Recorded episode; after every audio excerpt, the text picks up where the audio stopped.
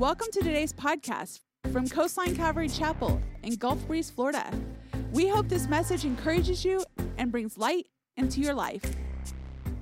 Obviously, today is Mother's Day, and I want to take a look all the way back to the very first mother found in Genesis. Her story, her children, her heartbreak, her temptation, her promise, and her hope. You go, we're going to cover all those? Kinda. As far as we know, and I'm going to summarize to begin with, you can turn to Genesis chapter 4 if you have a Bible. Eve began her life as an adult. She was created mature, gifted, a beautiful woman. In fact, you could probably say of Eve, at that time in her life, she was the most beautiful woman on the face of the earth. right? I mean, think about it. No awkward teenage years, no emotional baggage from high school, no weird dates, no parents to blame anything on. She didn't have to deal with siblings, the rivalry, no, no brothers, no sisters. Her very first conscious moment seems to be that with God Himself, guiding her, providing for her, directing her. God giving her literally a marriage made in heaven. This is Eve. Think about it that first day that Eve is created. God says to her, Eve, there's someone I want you to meet. Wouldn't that be cool if God said that to you about your hey, there's someone I want you to meet? No online dating site. No awkward blind date with some guy saying, hey, I'll be the one down by the tree of the knowledge of good and evil with a fig leaf on. You can, you can see me. No, no people trying to set her up with some, their cousin or their nerdy brother who can't get a date. There's no question for Eve like this I wonder if Adam is the one for me. And later, when the kids would ask, Hey, where'd you guys go on your honeymoon? They could say, truthfully, it was paradise. It was like the Garden of Eden. In fact, it was the Garden of Eden. God made Eve and Adam one. They shared a blessed life of kind of an unspoiled paradise together. I mean, think about this. No traffic, no obnoxious neighbors, no masks, in fact, no clothes for that matter, no broken bridges. They had an open relationship with God and with each other with no shame, no guilt, no inhibitions. There was work, there was food, there was home, and there was love. This is the first mom. This is her, her life. And then, as we continue to kind of summarize, there was an enemy who came into the garden. You, you guys know the story. And the enemy said to Eve, How can you really be sure? How can you know for certain what God has said is true? How can you believe all that stuff? And he would convince her somehow that there was no consequence for doing what you want to do. You, you can take that, you can eat that. There, there's no judgment, there, there's no reason you should have any kind of fear at all from God. You can be your own master. You can make your own decisions. You can do your own thing. Isn't that what you want? And so Eve believed. She disobeyed. And now her life with Adam became radically and totally different than it was at the beginning. It's kind of like when you become a mom, everything changes. Isn't that right? I mean, I remember when we had our first child, everything changed. Life's more difficult. They're out of the garden. Even the animals that were once tame and, and, and came to Adam so he could name them now were dangerous and violent and to be suspect. Weeds are popping up in the garden. Working the soil is now hard labor, and, and Adam is all sweaty. He'd never been that way before. And when it came to giving birth to children, Eve knew that this is not what I signed up for. They're not even in the garden anymore. Now she also has to adjust to living with a man who has obvious faults, weaknesses, failures, and excuses. Before it seemed like he was perfect. I'm sure she must have asked Adam, What happened to you? You've changed. And Adam was quick with the response I think it's your fault that I'm this way. This is an amazing story. This is Eve's story. And even though she disobeyed, even though she believed a lie, God did not disown her, He did not abandon her. In fact, He blessed her in chapter 4 and gives her two children. And she becomes the world's first mother. Look at chapter 4 of Genesis, verse 1. Now Adam knew Eve, his wife. She conceived, bore Cain, and said, I have acquired a man from the Lord. In the New Living Translation and in the NIV, it says, with the help of the Lord, I've attained a child, a gift from him. Think about that. The world's first woman, the world's first wife, now becomes the world's first mother. No doctors, no midwives, no YouTube to kind of see how does this work? How do you have a baby? No Google. Adam has no experience. And somehow, with the help of God, she gets through the birth. And this little boy in her arms, the world's first baby, she sees him as a gift from God, given to her with the help of the Lord. The scripture tells us in verse 2 of chapter 4 then she bore again this time his brother, Abel. Now, Abel was a keeper of sheep, and Cain was a tiller of the ground. So she's pregnant again, has another child, Abel. And, and you think about it this way at least this time she was prepared, she knew what to expect. So as, as we get to this point, we know that there, there's four people. There's a family, a husband, a wife, two boys, living in a fallen world, family of four. And, and I want you to listen, I want you to tune in, and I want you to fast forward just a little bit in chapter 4 down to verse 16, where it says, Then Cain went out from the presence of the Lord and dwelt in the land of Nod on the east of Eden. Cain leaves the presence of the Lord. The indication here is this that even though they are no longer in Eden, no longer in paradise, they still have fellowship with the Lord because obviously Cain leaves the presence of the Lord. So God was with them in some way, in some avenue of their lives. And Eve could possibly say this listen, this is no paradise. Maybe you ladies have said this before. This is no paradise, but God is with me. I have a hardworking husband, I have two beautiful sons.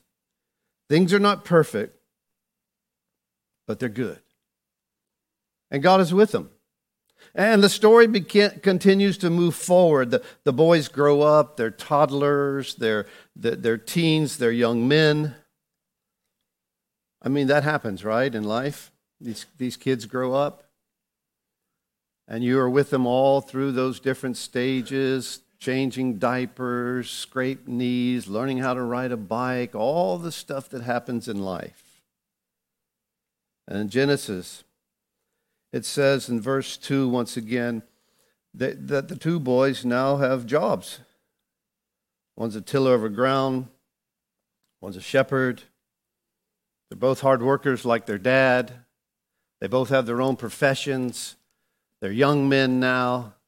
They're probably, for the most part, getting ready to, to leave the house. And in the process of time, it says in verse 3 it came to pass that Cain brought an offering of the fruit of the ground to the Lord. Abel also brought of the firstborn of his flock, of their fat. And the Lord respected Abel and his offering. But then, verse 5 he did not respect Cain and his offering. And Cain was very angry, and his countenance fell. So, the obvious question that, that's part of this story is why does God accept Abel and his offering? And yet, the older brother, Cain, he doesn't accept his. And, and we see in verse 6 that, that the Lord said to Cain, Why are you angry? Why is your countenance fallen? If you do well, will you not be accepted?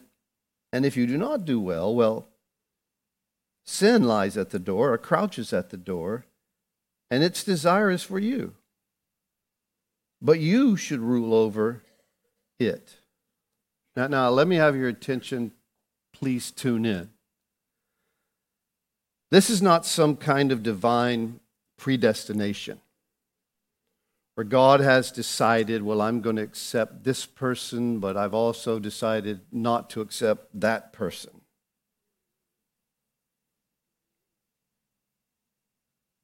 It's not like God says, well, I've chosen long before and he's in and you're not in.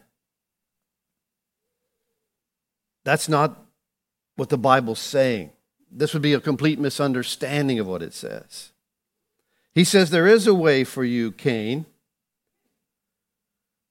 that you can be made right. In fact, the scripture tells us over and over again that God is not willing that any should perish, that God so loves the world. If anyone come to me, he says, or if anyone hears me knocking and will open the door, anyone, he says. In Hebrews chapter 11, verse 4, we, we have this verse that says, By faith, Abel, we're going back to our story, but now we're in the New Testament. By faith, Abel offered to God a more excellent sacrifice than Cain, through which he obtained witness that he was righteous, God testifying of his gifts, and through it, being dead, he still speaks. Abel still speaks about faith. We, we always want to interpret Scripture with Scripture. That, that's one of the main premises of, of being able to, to balance out what the Bible says. If it's not clear in one part, generally it might be made clear in a, another part of Scripture. So Hebrews 11 makes it very clear that the difference, and here's the difference between Cain and Abel's sacrifice it's not that God likes shepherds more than farmers. The difference was Abel offered his by faith. So we have to say, well, what, John, what is faith? What's it look like? What's it look like here in this passage of Genesis? Well, faith means to believe, faith means to trust, to trust what God has said, to trust what God has revealed, to trust what God has done. That's faith.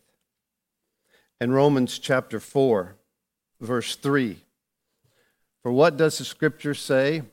Abraham believed God, and it was accounted to him for righteousness. He trusted what God said, he, he followed what God did.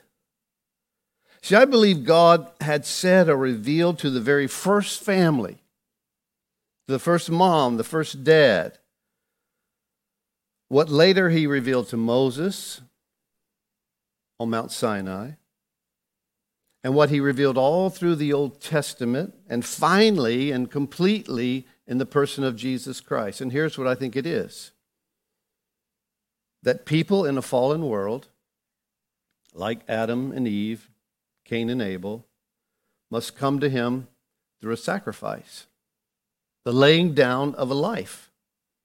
This principle runs powerfully all through the Bible. Many have described it as the, the scarlet thread of blood that runs really from the Garden of Eden all the way to the time of Jesus. I think that Abel believed this and Cain did not.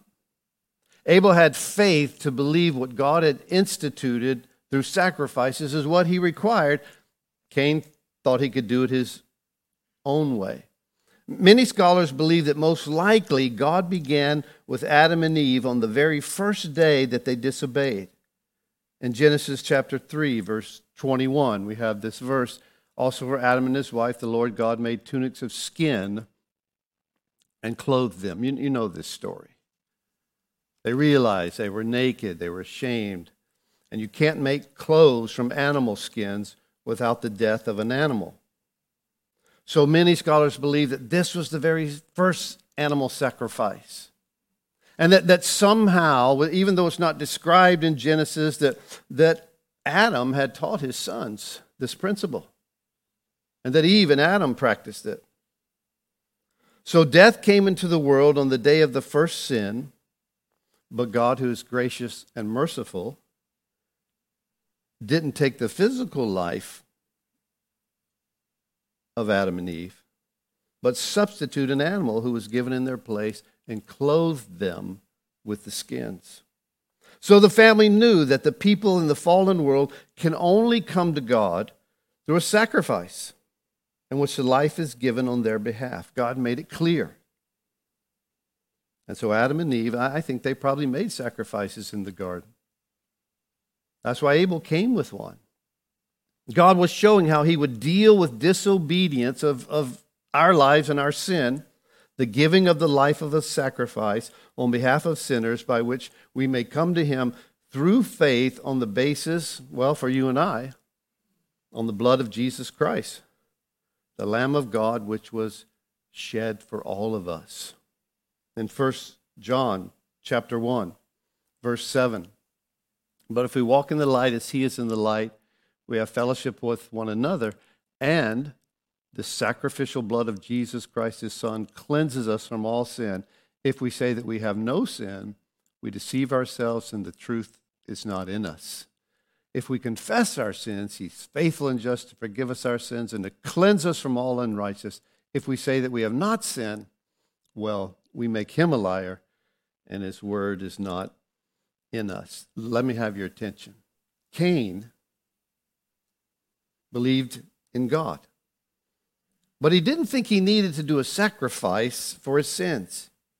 He came to worship, he, he, he believed, he gave an offering, and God even spoke to Cain personally. It wasn't like he didn't know him. There in Genesis chapter 4, it says, So the Lord said to Cain, verse 6, Why are you angry? Why is your countenance fallen? If you do well, will you not? Be accepted. If you do not do well, sin lies at the door, its desire for you, but you shall rule over it. Obviously, he felt like, I don't need to do this sacrifice thing. Maybe it's the older brother syndrome. I'm the older brother. I'll do whatever I want to do. I'm, I'm better. I'm different. I'm a leader. Cain chose to come his own way. And then God gave him a chance to do it his way. A lot of people, like Cain, listen, they know God is real. They may even sense his presence in their life. They may even know the Bible and what it says, but they don't think they need forgiveness. They don't think they need to come by Jesus. Maybe they're good people. Maybe they're better than a lot of other people. Maybe even their own brother or their own sister. This is a prominent idea in our culture.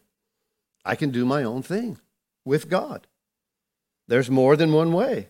God is loving, He's good, He's acceptable, and, and, I can choose and figure it out and understand this relationship, and I'll come to God the way I want to come to God and I'll live the way I want to live before God. I'm free, so I'll do it this way. But there is a passage in Scripture, Romans chapter 14. I mean, Proverbs chapter 14 says, There's a way that seems right to man, but the end thereof is death. This is the story of Cain. I'll do my own thing. And very soon after the fall, we have the very first religious split on the face of the earth. One chooses the way of obedience to God's word, the other chooses the way of self. I'll do it my way. God should accept me. He should accept what I have to offer. And I'm going to choose to come to Him this way. And God is saying, Cain, if you do well, will you not be accepted? If, if you do what's right, if you do it my way, what I've revealed, I know it's best for you, Cain.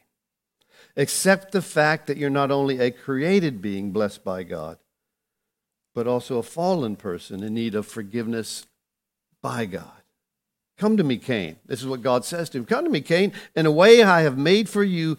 Come to me, he says, the right way, and you will be accepted. That's still his message. Come to me. Cain would not.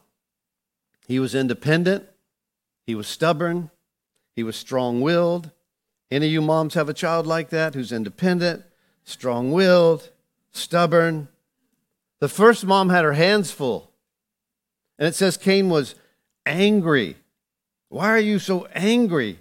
Why is your countenance fall?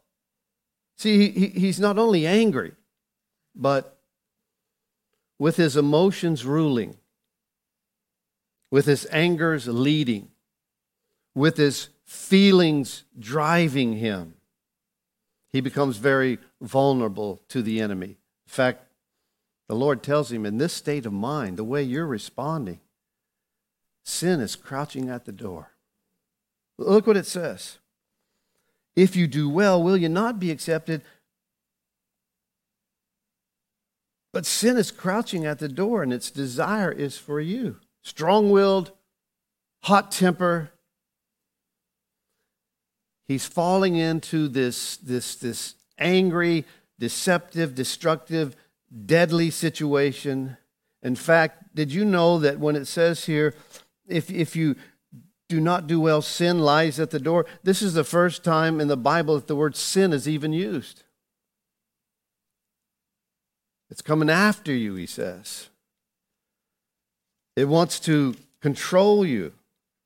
It's crouching at the door. The image is like a wild animal that's outside your door. It's crouching, ready to pounce on you. If you open the door, it's, it's ready to overpower you and bring destruction to you.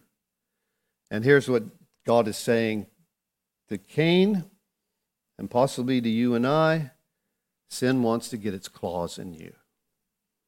And if you're being led by your feelings, by your emotions, by your temper, by being stubborn, by being proud,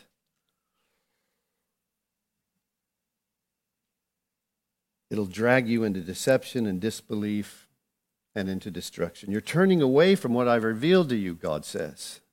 You're demanding your own way. Sin with its power is at work, and if you must, you must yourself fight it. It says you have to overpower it. If you don't, it'll destroy you. In James chapter 4, we have this verse Therefore, submit to God, resist the devil, he'll flee from you. This is what he's saying to Cain Submit to me, draw near to me. I'll draw near to you. I'll cleanse you. I'll, I'll purify you. You can't be this double minded person. In John chapter 10, verse 10, we have another verse that says, The thief does not come except to steal, kill, and destroy. I have come that they may have life and they may have it more abundantly. L- listen, let me have your attention. There with the first mom and the first dad and the first two sons, the enemy comes and he wants to kill, he wants to destroy, he wants to tear the family apart, he wants to rip Cain off. And that's what the enemy does. Ask any alcoholic, ask any drug addict. Ask any sex addict. In Ephesians chapter 6, verse 12, it says, For we do not wrestle against flesh and blood, but against principalities and powers, against the rulers in the darkness of this age, against spiritual hosts of wickedness in heavenly places. Here, see, let me have your attention. The problem that Cain has, it's not with Abel. It's really not with God. It's with himself. He's his problem. He's proud, he's stubborn, he's hot tempered, he wants to do it his own way.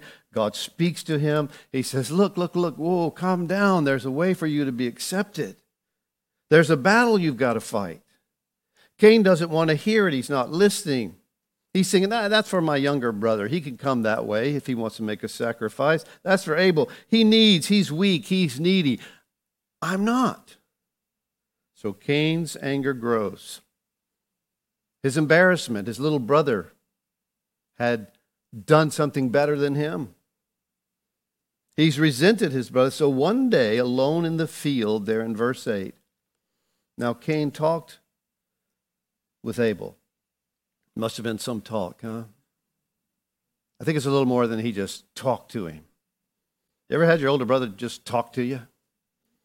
He talked to him. And it came to pass when they were in the field that Cain rose up against Abel, his brother, and, and he killed him. Talk about heartbreak. Eve loses her son, her second born, at the hands of her firstborn. We talk about the broken heart of a mom. And then if we go back down to verse 16 again, then Cain goes out from the presence of the Lord and dwells somewhere else. Here she is. What's I mean, what's she going to do? She's lost her firstborn now and her secondborn. One leaves, the other has been killed by her own brother, his own brother. And so what's a mom to do in this situation for the prodigal? For the grief of losing a son? I, I, I, had a wedding this weekend. I was doing a wedding over in Pensacola, and I met the brother of the bride, and we were talking. He um, said, You know, I just lost my son. We had the service last Sunday. I said, Well, how old was he? He says he was 30 years old. And he just started to cry. And I said, Well, you know, I don't think it ever gets back to normal, but I'll pray that every day perhaps gets a little more bearable. Here's Eve. She's in some way lost both her children. One is gone, and the other is far from home. And I, and I want you to hear this, I want you to listen. Sin that crouches at the door through feelings, emotions, through disobeying God's way, through saying, I'll do it my own way, results in all kinds of brokenness. Not, not only in the life of Adam and Eve, but look at the impact on families today. People probably here today who have lost sons and daughters to anger, to rebellion, to doing it my way. Mom, dad, I'm not going to live by your rules. No respect for authority like Cain. No respect for truth. Don't care what God thinks. Don't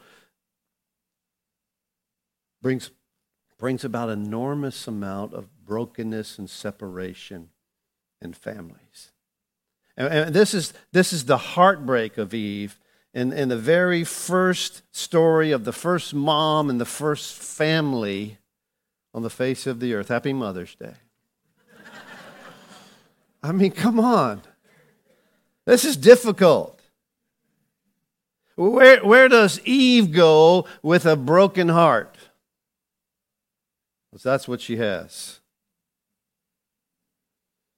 God had given a promise even as they were leaving the garden when he spoke to the enemy in chapter 3, verse 15. If you have your Bible, he talks to the serpent and says, I will put enmity between you and the woman, Eve, between your seed and her seed. It'll bruise your head, and you shall bruise his heel. She doesn't completely understand that yet. But the serpent, the enemy, and you know the story, and this is what it's really like the enemy knows what God has said. Well, her seed's going to bruise my head. And he tries to make her his friend, his accomplice, part of his plan. But God says, I'll make her your enemy. God, spoke to the woman's offspring. You have brought her downfall, but her offspring will bring your destruction. God gave Eve a promise here before this all happens that, that evil will not have the last word. The enemy will not have the last word. So you sitting here today, you might say, Well, John, how do I apply this to my life? For moms, for, for dads, for sons, for, for, for daughters. Well, number, number one, I would say this. They've all come from a family and we all have an enemy to fight. We all do. And we all have a promise to believe. If you go back to verse 7 of chapter 4, if you do well, will you not be accepted? And if you do not, then you're vulnerable to this destructive power that crouches at the door. If you do not recognize it, and fight against it, if you don't resist, if you don't ask for the Lord's help and come to Him according to His way, you can rule over sin and temptation, but it also can rule over you. So, how do we fight the enemy? Well, we, we must decide to come to God based on His way, His word, not ours. Faith believes what God has revealed what God has said. Faith believes what God has revealed, what God has said, and God has revealed that we come to Him on the basis of a sacrifice offered once and for all through the person, through the work of His Son, Jesus Christ. And everyone has to choose personally. Cain's way was to come how he chose. God will accept it. Well, God did not respect Cain and his offering, and Cain was very angry, and his countenance fell. See, today I'm, I'm asking moms, I'm, I'm asking dads, sons, daughters to not believe the lie that people can come to God any way they so choose. From the very beginning, it was tried. A lot of people believe God, but believe they can do and live and do and come to Him any way they want. The, the world thinks that, and they might get even angry at you for saying, No, you can't. Just like Cain. Better to be rejected by Cain and accepted by God than to be accepted by Cain and rejected by God, right? Mom, if you want to have a godly influence, you have to have this truth settled in your life, in your home, that Jesus is God's way to be forgiven and accepted. And share it with your kids. T- temptation comes, it, it crouches at the door. You, you have to resist it. In Romans chapter 8, verse 13, we have this verse For if you live according to the flesh, you will die, but by the Spirit you put to death the deeds of the body, you will live. See, here's the story your story, my story, Eve's story, Adam's story when God comes to us when we failed, when we've fallen, He invites us to confess, uh, to, to be forgiven, to be back in relationship. When, when, when Adam and Eve blew it, God came looking for them. In chapter 3, verse, verse 8, it says, And they heard the sound of the Lord. They had disobeyed, they had fallen. They heard the sound of the Lord, verse 8, chapter 3, walking in the garden in the cool of the day. And Adam and his wife hid themselves from the presence of the Lord among the trees in the garden. And the Lord God called to Adam, and he said to him, Where are you? Listen, they had fallen, they had blown it, they had done the one thing God told them not to do, and God doesn't disown them, He doesn't turn His back on them. God comes looking for them. And He says, Hey, where are you? It's not like God didn't know where they are, right? It's not like God's going, man, I wonder where the only two on the earth could be. Are they in that cave over there? Do they have a little reed? Are they under the water? You know, like, where are those guys? No, it's an invitation that God's giving. He's, he's, he's asking them to choose. Come on out in the open, he says. Come out and confess to me. Be clean. Tell me what you did. Not like I'm going to smash you when you do. He does the same thing with Cain. Hey, there's a way. There's still a chance. If you do it the right way, you can be accepted. In fact, he even comes to him again after he kills his brother in chapter 4, verse 9. The Lord said to Cain, Where's Abel, your brother? It's not like God didn't know that the only other sibling on the face of the earth had been killed by his own brother. It's not like God didn't know this. He knows everything, but He's giving him a chance. Hey, come on out in the open. Come out and confess. T- tell me what you've done wrong. This is, this is the way that God works. He's not coming to you with an iron fist or angry, or He said, Hey, hey what, what, what are you doing? You can still be accepted. This is the invitation to confess and tell the truth. Adam, where are you? Cain, where's your brother? He responds, Am I my brother's keeper? It's only then that God confronts him. God always comes first with grace and mercy and opportunity to do right. See, here's the deal. You know this, I'm sure. If you don't, you should. That you can tell God the truth about you because He already knows. He already knows what you do in the dark. He already knows what you do that others don't. God already, and when He comes to you and says, Hey, sin's crouching at the door, you want to deal with it? I don't have any problems. Really? Where's your brother? Am I my brother's keeper? He has a heart for you. He'll wash you. He'll cleanse you with the sacrifice of his son, Jesus Christ, the blood that was shed for all of us. We're all in the same boat. See, here's the thing moms, dads, you have a promise to believe. It would have been easy for Eve, I think, to give up, to be discouraged, to become a couch potato, to say, you know what? I'm just going to blame God. I, I, I've lost my only child, my only son, my, my firstborn is, is gone, my secondborn is dead. She could have blamed herself. I should have been a better mom. I should have done it this way. All my work, all my sacrifice all those labors with diapers and scraped knees, up all night when they're sick. What for? God, God, where are you now? They're gone. And I think Eve believed this promise. She didn't give up. She had hope even in her grief, even in her loss. And at the end of chapter 4, we have this wonderful last couple of verses. We'll close with this. Verse 25. And Adam knew his wife again. And she bore a son and named him Seth. For God has appointed another seed for me instead of Abel, whom Cain killed, she says. He's given me another son. As for Seth, to him also a son was born, verse 26. And he named him Enosh. Oh, whoa. He's a grandmother.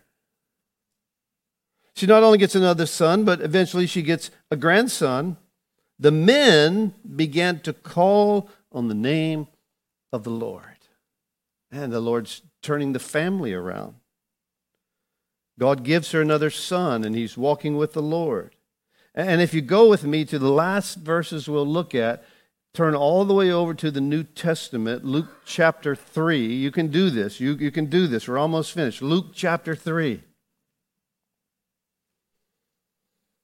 where it gives the genealogy of Jesus Christ. It starts in verse 23 of Luke chapter 3, and it goes all the way through those people that the line of Jesus comes through. Starts at verse 23, and then it ends at verse 38. And it says, The son of Enosh, who was the son of Seth, the son of Adam, the son of God.